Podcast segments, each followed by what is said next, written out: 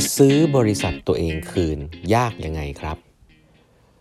สวัสดีครับ ท่านผู้ฟังทุกท่านยินดีต้อนรับเข้าสู่แปดบรรทัดครึ่งพอดแคสต์สาระดีๆสำหรับคนทำงานที่ไม่ค่อยมีเวลาเช่นคุณนะครับ อยู่กับผมต้องกวีวุฒิเจ้าของเพจแปดบรรทัดครึ่งนะฮะวันนี้เป็น EP ที่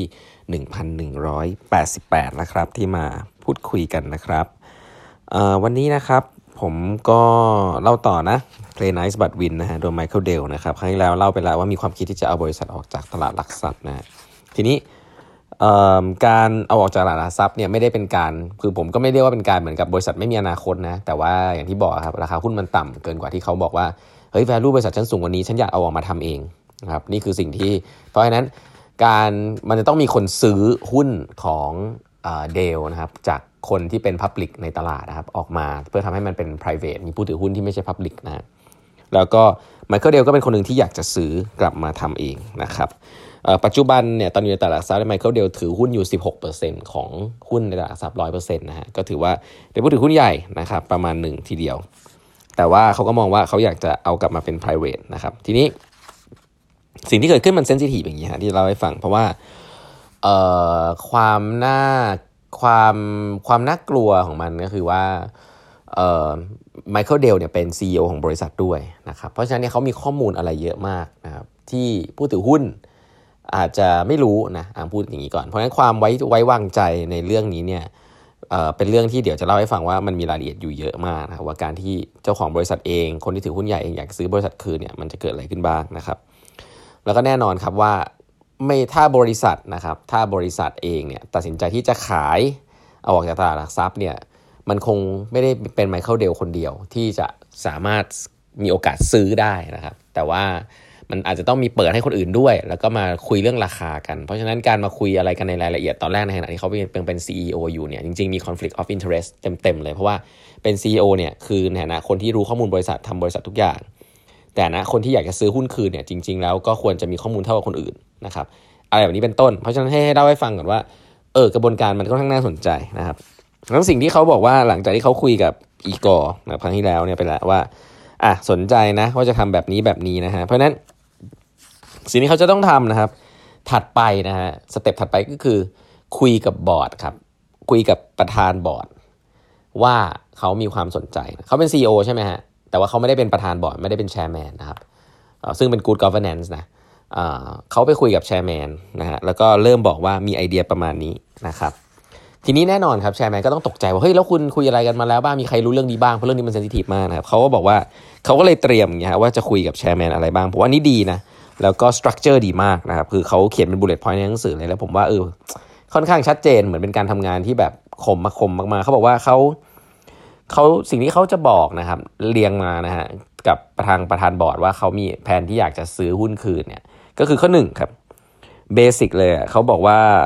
เขาอยากจะ ซื้อคอมพานีกลับมาครับเพราะเขารู้สึกว่าเดลเนี่ยสามารถ manage ได้ดีกว่า ถ้าเป็น private company นะตอนนี้มากกว่า public ที่โดน short term ระยะสั้นตลอดนะครับเพราะฉะนั้นการทำ transformation เนี่ยเอากลับมาทำเองก่อนดีกว่านะครับเพราะว่า value น่าจะสูงกว่า นี่คือ fundamental เหตุผล ข้อ 2 ที่เขาจะพูดก็คือเขาบอกว่า เขาได้มีการคุยนะครับเขามีการคุยแล้วนะฮะกับ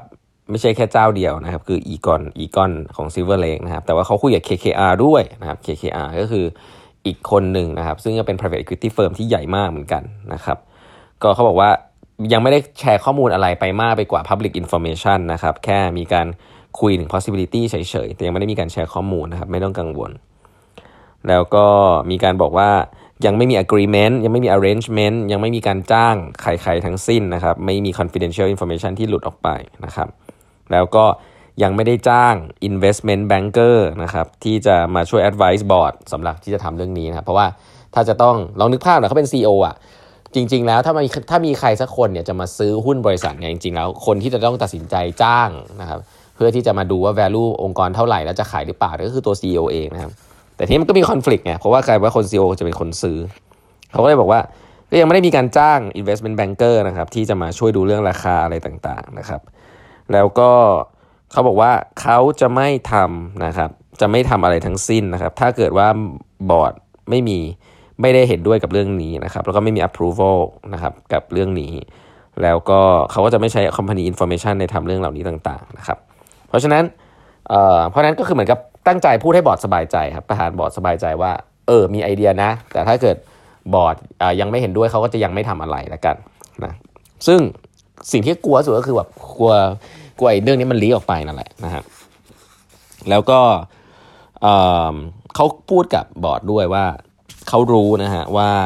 proposal ต่างๆ ที่เกิดขึ้นจากตัวเขาเนี่ยจะถูกรีวิวแล้วก็ถูกต่อรองนะครับโดยการ approve จาก independent director นะครับก็คือบอร์ดที่เป็นบอร์ดอิสระนะฮะแล้วก็ process จะต้องเป็น process ที่ถูกต้องมี special committee ขึ้นมาพูดคุยกับเขาโดยตรงนะครับในฐานะที่เขาเนี่ย เป็นคนที่จะซื้อนะครับในขณะที่เขาเป็น CEO อยู่ด้วยนะเพราะฉะนั้นเรื่องนี้จะต้องโปร่งใสนะครับอะซึ่งสิ่งที่น่าสนใจก็คือว่าบอร์ดเนี่ยสุดท้ายก็ delegate นะครับมีตั้ง Special Committee ขึ้นมา เพื่อต่อรองราคา แล้วก็เพื่อคุยรายละเอียดกับไมเคิลเดลนะฮะแต่เขาบอกว่าที่ผ่านมาเนี่ยพอเริ่มมีปัญหาเอ่อพอเริ่มมีมีไอเดียประมาณนี้ปุ๊บเนี่ยกลายเป็นว่าบอร์ดเนี่ยก็ไม่แชร์ข้อมูลอะไรอีกเลยครับซึ่งก็เป็นเรื่องที่ถูกต้องแล้วนะเขาบอกว่าหลังจากนั้นเนี่ยไมเคิลเดลบอกว่ารู้สึกว่าโดนโดนปิดประตู แล้วก็มีป้ายเขียนว่า ไมเคิลเดลห้ามอยู่ใกล้ๆนะเพราะว่าบอร์ดเนี่ยปิดประตูคุยกันเป็นสัปดาห์เลยว่าจะดีลเรื่องนี้ต่ออย่างไรนะครับ จะโอเคหรือไม่โอเคที่มาให้ไมเคิลเดลซื้อบริษัทคืนหรือว่า proceed เรื่องนี้นะครับ ซึ่งก็น่าสนใจนะครับที่สุดท้ายแล้วบอร์ดก็บอกออกมาครับว่าจริง ๆ แล้วเนี่ยท่านในฐานะผู้ถือหุ้นนะครับอันนี้ถูกต้องเลยนะครับ ก็คือว่าบอกเขาก็กลับมาบอกไมเคิลเดลว่าก็ยังโอเพนนะที่จะทำสิ่งนั้นนะครับ แต่ว่าจะต้องทำให้ proper มี investment banker แล้วก็ ต้องมีการเปิดนะครับ ให้มีราคาสุดท้ายมันจะขึ้นอยู่กับราคาแล้วว่าจะซื้อเท่าไหร่ ซึ่งในฐานะของผู้ถือหุ้นเนี่ยตัวแทนผู้ถือหุ้นเนี่ยที่เป็นบอร์ดเนี่ยเขาต้องการราคาที่สูงที่สุดเท่าที่จะเป็นไปได้นะในส่วนในไมเคิลเดลเนี่ยที่ถือ 2 หมวกเนี่ยอันนี้แปลกมากคือเป็น CEO เป็นในบริษัทเดลเนี่ยถ้าจะขายเนี่ยควรจะถือหุ้น ควรจะเป็นราคาหุ้นที่สูงที่สุดที่ขาย แต่ในฐานะคนซื้อ นะครับที่จะซื้อคืนมาจากบริษัทเนี่ยก็อยากได้ราคาหุ้นที่ต่ำที่สุด เพราะนั้นมันจะเป็น process ที่แปลกๆ แล้วว่าไมเคิลเดลจะต้องทำการเสนอราคาหุ้น แล้วก็เป็นการต่อรองนะครับเพื่อที่จะจ่ายเงิน แล้วก็จะมีคู่แข่งได้ด้วยว่าคู่แข่งคนไหนที่อยากจะมาแข่งในการซื้อไมเคิลเดลซื้อบริษัทนี้ไป แล้วเชื่อไหมฮะว่า process นี้ถ้ามันเปิดขึ้นมาเนี่ยความเสี่ยงไมเคิลเดลหนึ่งที่น่าสนใจคือ บริษัทนี้มีสิทธิ์ที่จะหลุดออกไปจากการควบคุมของเขาเลยครับเพราะว่าถ้าคิดจะ take private แล้วนะครับมันก็ต้องคือแบบว่าเฮ้ยถ้ามีราคาก็ขายใช่ไหมครับ ซึ่งมันเป็นการตัดสินใจของผู้ถือหุ้น ถ้าราคามากพอแล้วกลายว่าราคาที่คน offer เนี่ยสูงกว่าราคาที่ไมเคิลเดลให้ได้กลายว่าบริษัทนี้ก็จะถูกไปเป็นของคนอื่นเลยครับไมเคิลเดลก็จะไม่มีหุ้นบริษัทนี้อีกเลย ก็กลายว่าเป็นการตัดสินใจของเขาที่ผิด เพราะฉะนั้นเรื่องนี้สามารถเกิดออกหน้านั้นได้ไมเคิลเดลอาจจะสูญเสียบริษัทนี้ไปเลยก็ได้นะครับอะเรื่องมันน่าสนใจแบบนี้นะฮะว่าทำไมมันถึง structure มาแล้วค่อนข้างที่จะเอ่อไม่ ไม่ปกติแล้วกันนะครับ แล้วก็มีเรื่องในรายละเอียดอีกที่จะต้องทำนะเพื่อที่ทำให้สิ่งนี้มันโปร่งใสนะครับ เดี๋ยวมาเล่าให้ฟังต่อครับว่าเขาทำอะไรกันยังไงบ้างนะครับวันนี้เวลาหมดแล้วนะครับฝากกด subscribe แปมทัดครึ่ง podcast นะฮะดู YouTube channel ของแปมทัดครึ่งได้ด้วยนะฮะแล้วพบกันใหม่พรุ่งนี้นะครับ สวัสดีครับ